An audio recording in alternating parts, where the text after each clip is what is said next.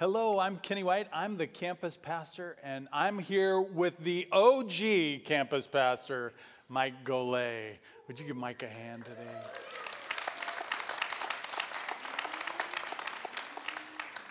Mike, I'm so thankful to have you here. We did an interview that we're going to uh, have available online, but I thought it would be better to get real time Mike Golay here in the service today. And one of the things that is especially important, and part of the reason that we have you here, is because we're celebrating the 20 year anniversary of the Shakopee campus. Though it happened, really, that anniversary is in February, we wanted to take time in the fall kickoff to really highlight that. And we thought it'd be cool for you to share a little bit about what was happening in your world and what God did to get you here and kind of the genesis of uh, the Shakopee campus. Yeah, so in the 90s, I lived in Israel and uh, got married in Israel. And I've always been part of Friendship Church. Uh, got uh, saved in 1987, was basically uh, mentored by the youth pastor at the time. And the situation in Prior Lake, the original campus, was that it was growing too fast, and they had already put on several additions, and they were cornered without space. Mm. And after the analytics of looking at who lives where, 30% of the attendees over there in the 90s, early 2000s were actually from the Shakopee area. And so at that time, there was a lot of mega churches, and there was no mm-hmm. room to build. So we were one of the first churches to do a multi-campus model, which became quite um, quite popular in the, the modern day. So they called me one day and asked me, as I was living in Israel, being a friend and friendship old timer, to come and plant this campus and pastor it. And that was 2003. Uh, of actually, yeah, February 2003 is when we opened a soft opening, and yeah. uh, it was it was amazing. So that's what brought me back. Uh, but I've always been part of Friendship Church. Yeah, and there, there was um, really vision behind it. It seems like m- most of the larger churches were on the other side of the river, and uh, Scott County really wasn't. Um, uh, there, there, the gospel wasn't as available in Scott County, and that was a part of the heart of the Shakopee campus. Maybe you can talk a little bit about that and the vision behind the Shakopee campus with families. Yeah, the original vision uh, by the original founding pastor, Doyle Van Gelder, was to reach Scott County.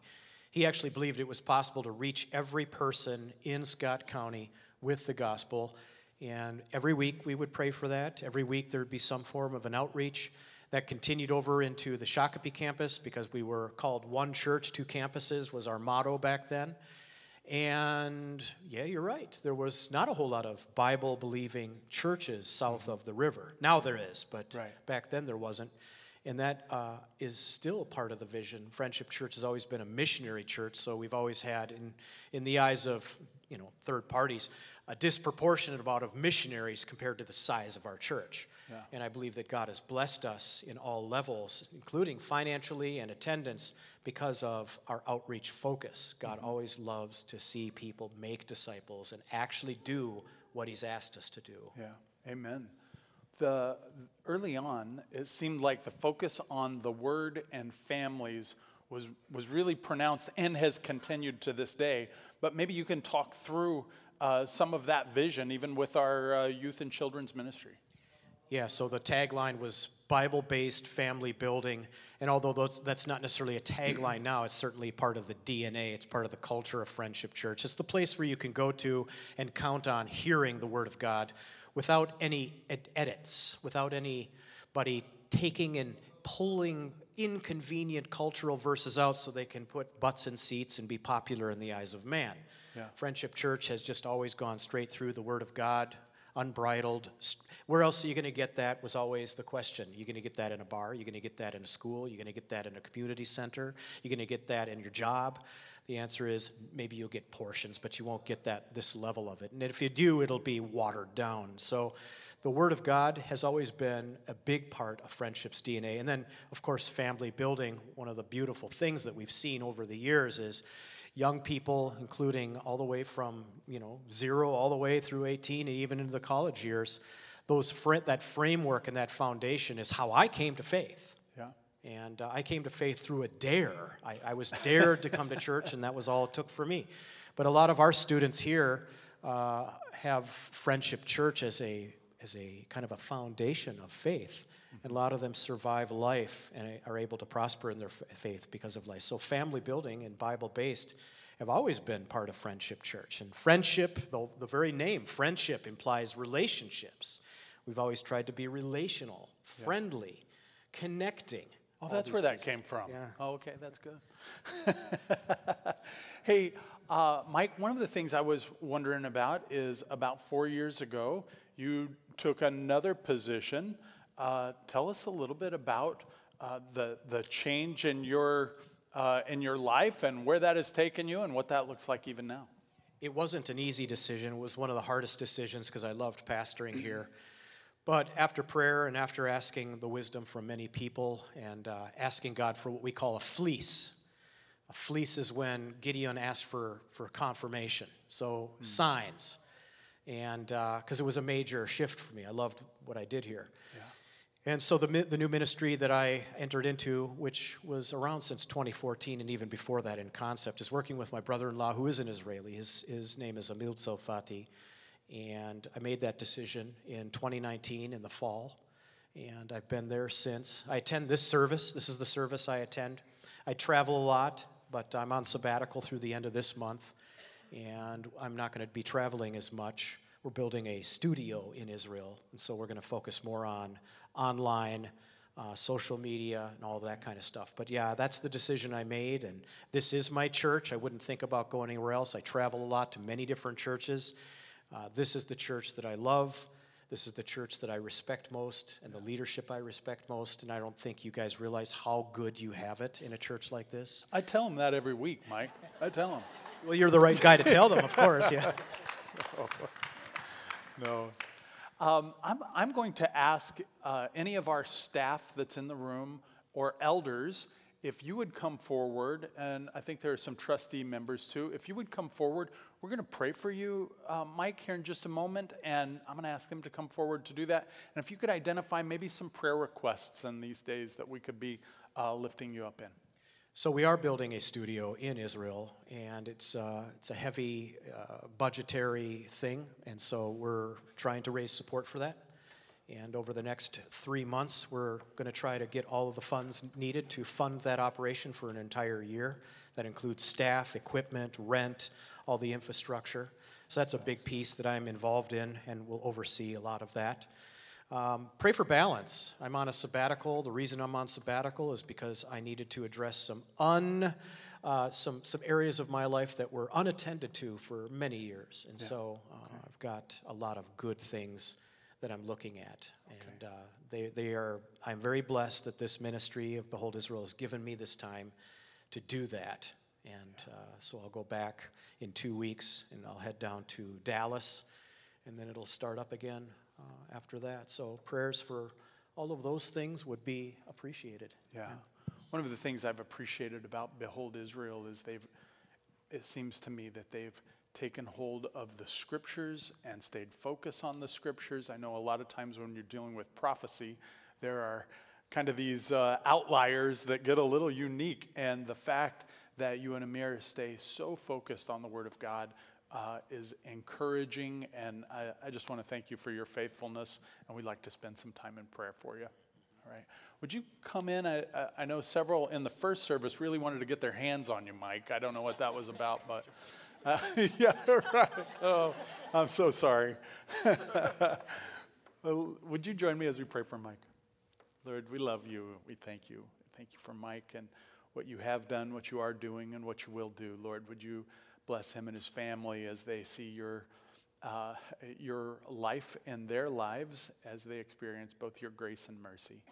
We think of the needs that Mike has identified, Lord. One of those uh, just being a good steward of, of his time and knowing uh, when and how to divide his time for your glory and the calling you've given him, uh, Lord, in his life. We, we also would pray, Lord, for the funds for the projects that they're working on right now and uh, would ask, uh, Lord, for your uh, hand of protection, of guidance, of wisdom in all of these things. Lord, I'm so thankful for how you started. Um, with a message in his heart as he stewarded so well the gospel here at Friendship. And as he's taken that same heart into Behold Israel, and we would ask that you would um, bless it because you bless your word. We ask that you would strengthen him, that you would guide him, that he would have a sense of your presence in special ways in these days. We love you, Lord. We're thankful for Mike. We're thankful for his family. And we ask that you would be exalted in Jesus Christ's precious and holy, holy, holy name we pray. Amen. Would you give Mike a hand today?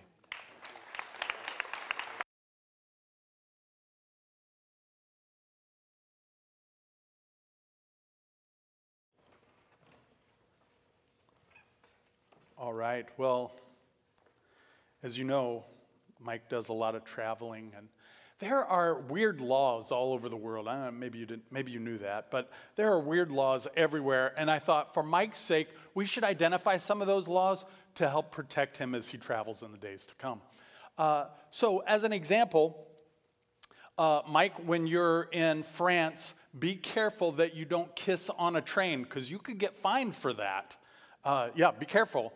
Now, there are places on the platform that I, I don't know if they're just identified as makeout places or, or how that works, but there are places for that, not on the train.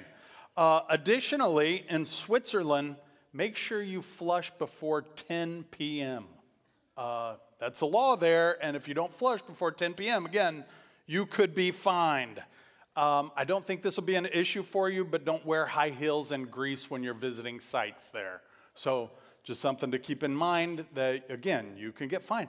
There are weird rules all over the world, and those rules are put in place for specific reasons. And let me suggest to you today that there are some rules that we have in the kingdom of God that maybe aren't intuitive but that would call us to life. And so, uh, in just a few moments, we're going to be in Mark chapter 9. I just want to take a moment and pray as we're preparing our hearts for this series and Kingdom Logic. Kingdom logic is, again, not necessarily an intuitive way of understanding the kingdom of God, but is clearly identified in the scriptures. It's juxtaposed to the way we think in our world at this time compared to what God is calling us to and the logic behind what God is calling us to. Let's pray. Lord, we love you. We thank you and praise you. We ask, O oh Lord, that you would be exalted and lifted up. We recognize, Lord, that we need you. And as we think of these kingdom customs as are true in our world in different nations, we recognize there are some different laws and rules in your kingdom. So give us eyes to see, ears to hear, and a heart to understand. Help us, Lord, in these days to focus on your kingdom and that kingdom logic for your good glory. It's in Jesus' name we pray. Amen. In these days, there are going to be some things that happen. There's, there's going to be a World Series coming up. There'll be a um, Super Bowl coming up over the course of the next year. There's going to be a um, uh, there's going to be a Democrat National Convention, a Republican National Convention. In a little over a year, we'll vote for a president. There's a lot going on in our nation. There's also a lot going on in our world. Over the course of the next year, perhaps unbeknownst to us, there may be some births that occur in our families. There may be some deaths that occur in our families. There may be some job changes that occur. There may be challenges to what we believe and hold dear to in our own lives. And the reason I bring that up is because it is especially important for us to understand God's kingdom and his plan for us. And so, as we get into Mark chapter 9, I want to challenge us and encourage us to lean into this unique kingdom logic that is given to us in the scriptures. Some things that, that we should identify.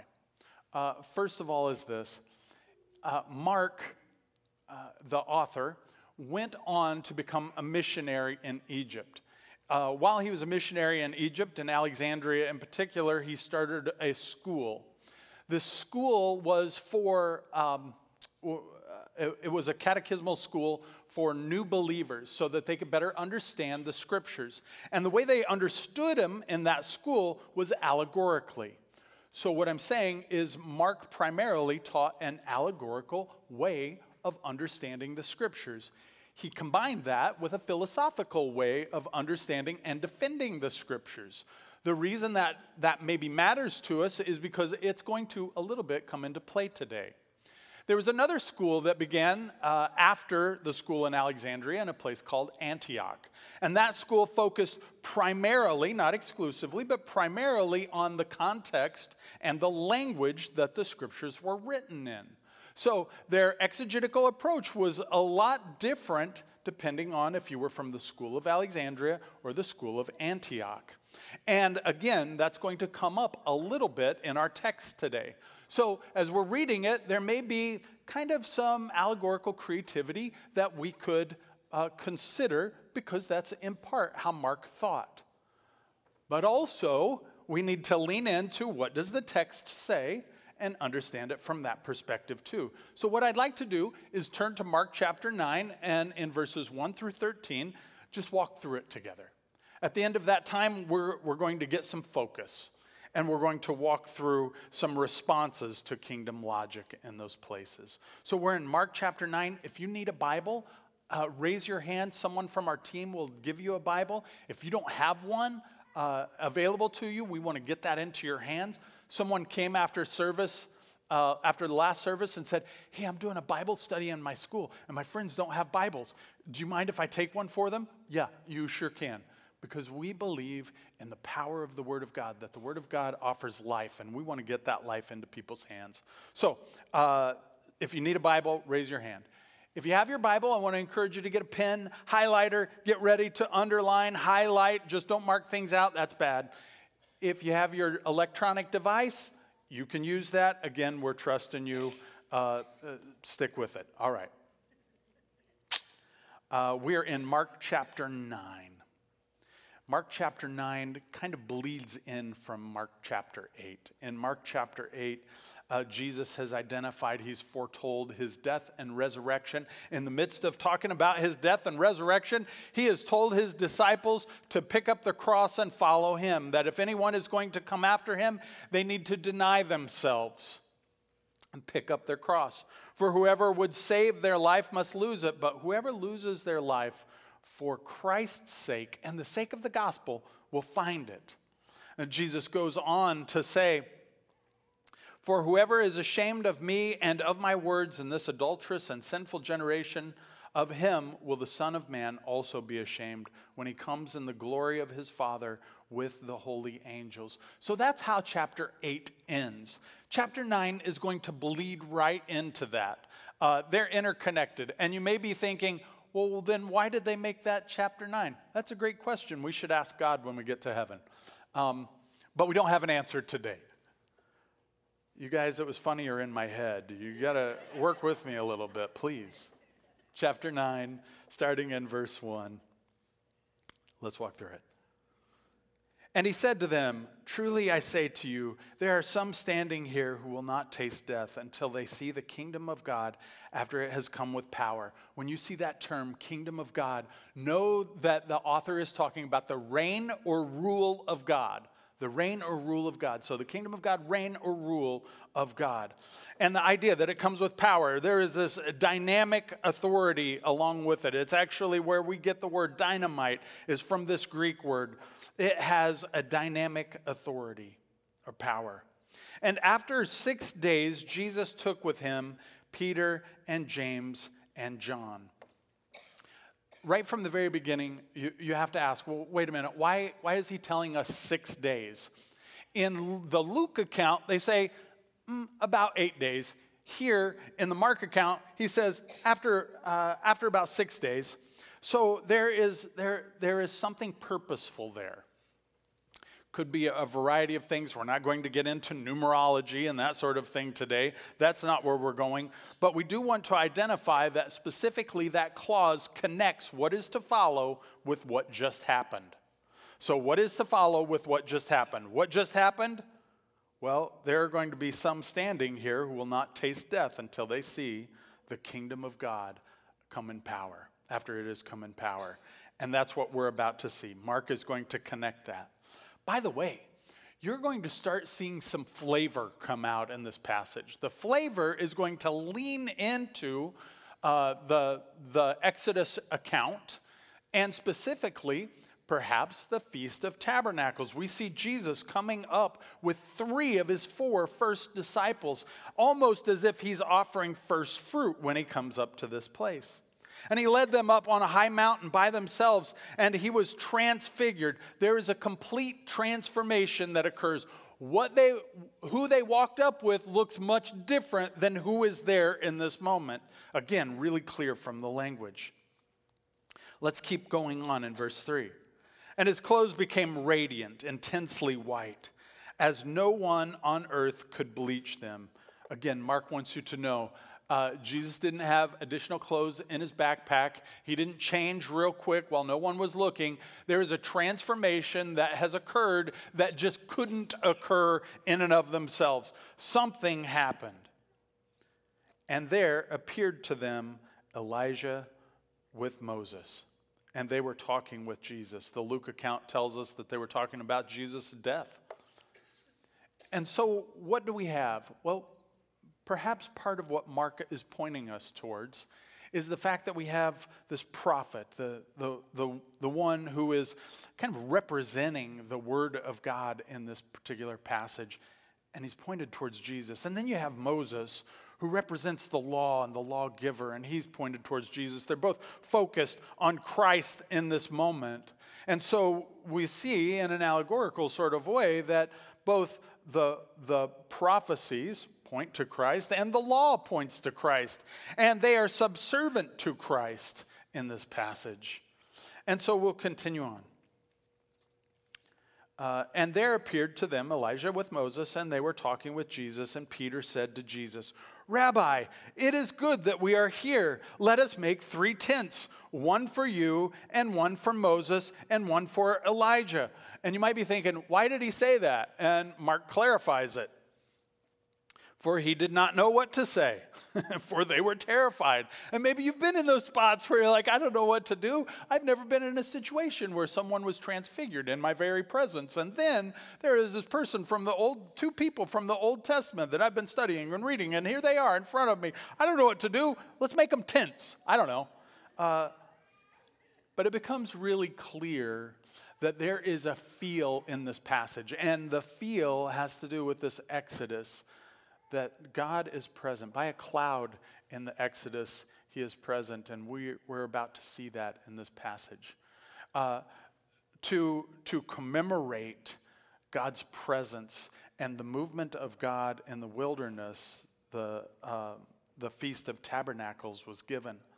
And this feast is to remind them about God and His presence and what God does and how God delivered and how God prepared and how God saved and how God rescued.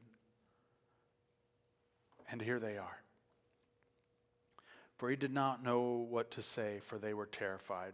And a cloud overshadowed them, and a voice came out of the cloud This is my beloved Son. Listen to him. The message is clear Peter, stop talking. Uh, here's what you should do listen to him. The emphasis here do what he says. And suddenly, looking around, they no longer saw anyone with them but Jesus only. And as they were coming down the mountain, he, Jesus, charged them to tell no one what they had seen until the Son of Man had risen from the dead. Now, I don't know about you, but I think this is true with most people. When you tell them not to do something, what do they want to do? That, right? And we see this in the next pa- in the next part. Okay, don't you know? Don't talk about this until the Son of Man is risen from the dead. So they kept the matter to themselves, questioning what this rising from the dead might mean. And they asked him, Why do the scribes say that Elijah must come first? Must, must come. And he said to them, Elijah does come first to restore all things. And how is it written of the Son of Man that he should suffer many things and be treated with contempt? But I tell you that Elijah has come, and they did to him whatever they pleased, as it is written of him. And we, again, we see in this passage this is fulfilled ultimately. I mean, it, this is fulfilled with Elijah, but also John the Baptist takes on that role. We're not going to get into that in depth uh, right now, but John the Baptist takes on that role as well. So Mark has laid some stuff out for us. And in the midst of that, what he has told us is a lot of kingdom logic. There are some things that aren't as intuitive about the kingdom, but it's going to require us to focus our attention. And focus is actually a pretty good word for this because kingdom logic fixes our eyes on Christ. Kingdom logic orients us to God's plan and our place in the world. Kingdom logic uh, challenges us to obey the word, it uplifts us to follow Christ, and it sanctifies us. It gives us focus.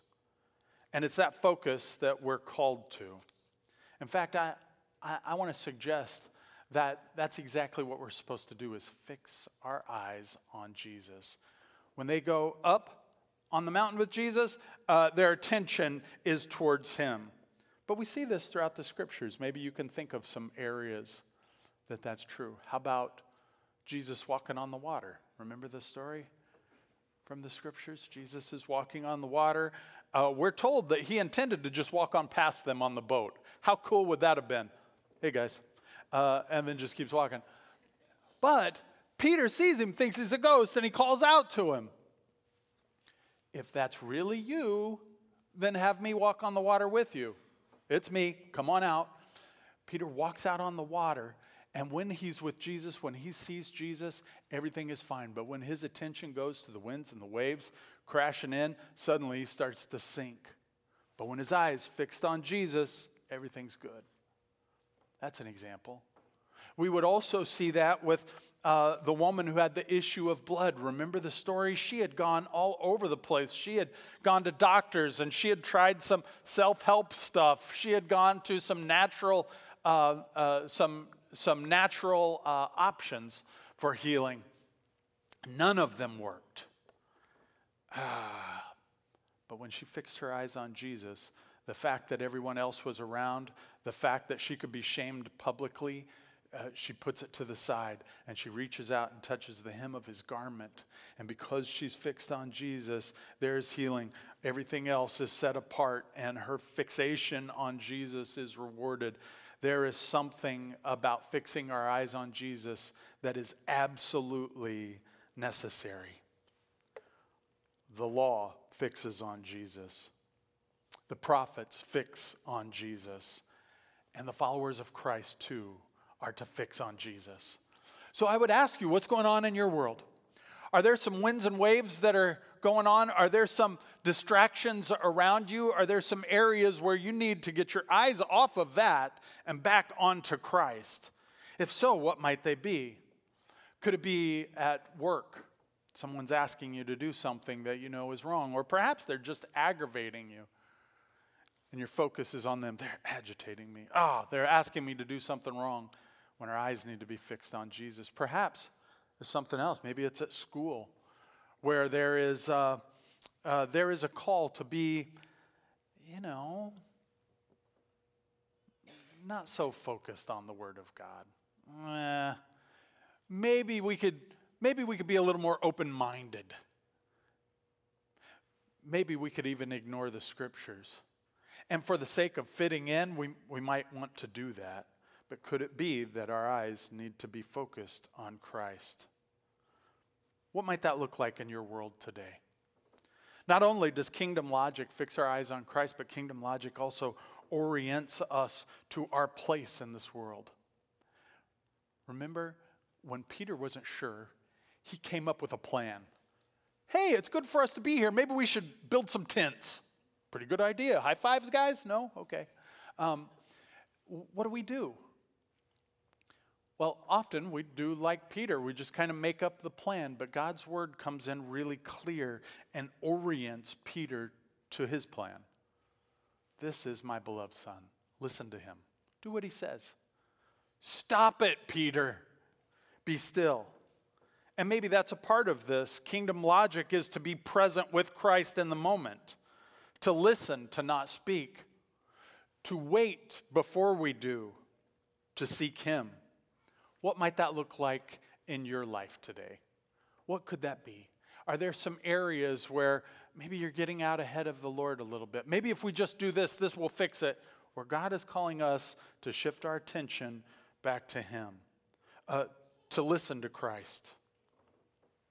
Kingdom logic fixes our eyes on Him, kingdom logic orients us to our place in the world, but kingdom logic also challenges us. But it challenges us with direction that's not always intuitive. As I stated with Peter, it was to listen, not to speak. It was to wait, not to do.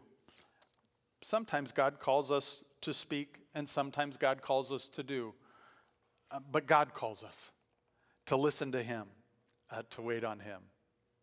Kingdom logic challenges us. Kingdom logic challenges us, and that's not always intuitive. In other words, we don't just feel through the kingdom of God. Ah, feels right, so that's what I did. No, we're aligning with His word, which brings us to the next uh, kingdom logic point. It uplifts us, specifically to fulfill God's words. Specifically, to fulfill God's words. To fulfill God's word means to do what it says. So when we fulfill Scripture, we're doing what the Scripture tells us to do. Love your neighbor, okay? When we love our neighbor, we're fulfilling the Scripture to love our neighbor. So we are called to this. The question that they had wait, why is it that Elijah has to come? And Jesus starts to identify that it's to fulfill Scripture, that Scripture needs to be fulfilled. That's the point. And we're uplifted and challenged to follow him in that place. Not just that, but also kingdom logic sanctifies us. Sanctifies us through the holy crucible of suffering. And Jesus talks about this in verses 12 and 13. He said to them, Elijah does come first to restore all things, and how it is written of the Son of Man that he should suffer many things and be treated with contempt. Does it bother anybody that God's plan, God's will was actually for suffering? That his son would suffer? Sometimes that bothers me. I really wanted this prayer of salvation to lead me to an easy peasy, lemon squeezy kind of life, that everything was going to be all right oh, yeah, okay, I asked Jesus into my life. Now everything is just going to work out, and I'm not really going to have to work hard, and I'm not going to feel any pressure, and, and life is just going to be fun. Well, life can be joyful in the midst of that crucible, but suffering is still there. And God might actually use that suffering to do something beautiful. And I would suggest to us that offering that, that suffering to the Lord might be exactly that. I often hear people say, um, you know, what about people who have same sex attraction? How, how should, like, like, does God want them to be lonely their whole life? Well, uh, let me in part answer that. Uh, God wants us to offer our sexuality up to Him. And sometimes that is lonely. And, and it doesn't have to just be same sex attraction that deals with that. But that loneliness is an offering that we can give to the Lord, that time of suffering. We offer that to the Lord. It could be health wise. Oh man, what, what happens when we get sick? Uh, what happens when cancer comes? Yep, we offer that to the Lord. There is something about suffering in God's economy that is both beautiful and valued into Christ. We see it in one of the, uh, in one of the most uh, clear places of Scripture in terms of worship, Revelation, the book of Revelation, where we see this value played out. Remember, it's the martyrs who are under the altar who are crying out that the Father listens to and responds to. It's that place of suffering that God hears and God responds. It's a nation of Israel who suffers under Egypt and slavery that God hears and responds to their suffering. It's the cry out of people who have dealt with sin and death and cry out, and God hears their suffering and responds. Suffering is a holy crucible that God uses sometimes it's painful and it's not easy, but it is what God calls us to. And Jesus uh, knows all about it because it, uh, the scriptures clarify. He should suffer many things and be treated with contempt. and this is the Lord. When we offer our suffering to the Lord, uh, He is no stranger to it, identifies that, and calls us to Himself.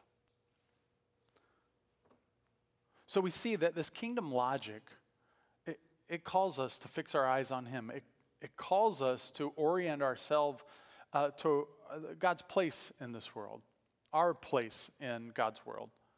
It challenges us to consider the scriptures and are we fulfilling it or not? It uplifts us to be obedient and it sanctifies us, it separates us, it sets us apart, that we can follow the Lord in the midst of our suffering and pain. Kingdom's lo- the kingdom logic is uniquely different than the world logic. So, what do we do with that? Well, as, as we begin to prepare our hearts for communion, let me give some suggestions. You may want to take pictures of this. If you have access to the app, you can go to the app uh, uh, and, and find it there. Uh, but this might help us to process through some of these things. The first one is this How is our focus? Are our eyes fixed on Jesus or the world? One way to identify that is just think back over the last 10 conversations you've had. What were they about? What, what, what was the topic? Did they get around to God? Not really. Is that consistent with how we usually communicate? Are our eyes fixed on Jesus or the world? Is our kingdom perspective in the right area? In other words, are we considering others? Philippians chapter 2 tells us to consider others better than ourselves. Our attitude should be that of Christ Jesus.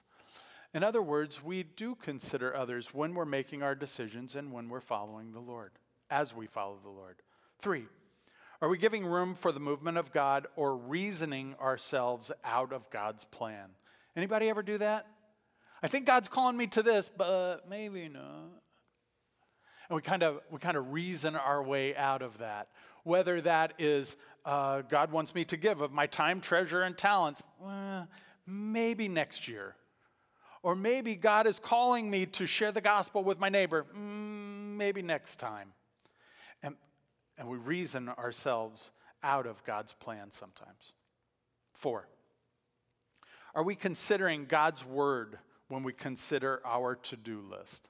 In other words, when we set up uh, what we're going to do this week, are we looking into God's word to uh, add priority and value? And finally, is there suffering that we should embrace instead of moving away from it, ignoring it, or complaining about it? is there some suffering occurring in our lives. Everyone is going to suffer, but what we do with it actually does matter. And the way that we can offer that to the Lord can be holy and it can be good. And it can be something, it can be a step of faith for us. Ah, I don't want to do this thing. I don't like this thing. I don't want it, but I can't get rid of it.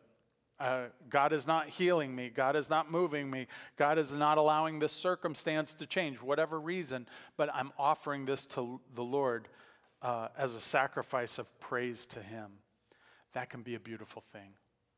The worship team's going to come out, and as they come out here in the next few moments, I would just ask us to be preparing our hearts for communion. Communion is for the believer, uh, it's for the person who's surrendered to Jesus as their Lord and Savior. Uh, at Friendship Church, uh, you don't have to be a member of Friendship Church, but we ask that you're a member of the church. And that means surrendering to Jesus as Lord and Savior.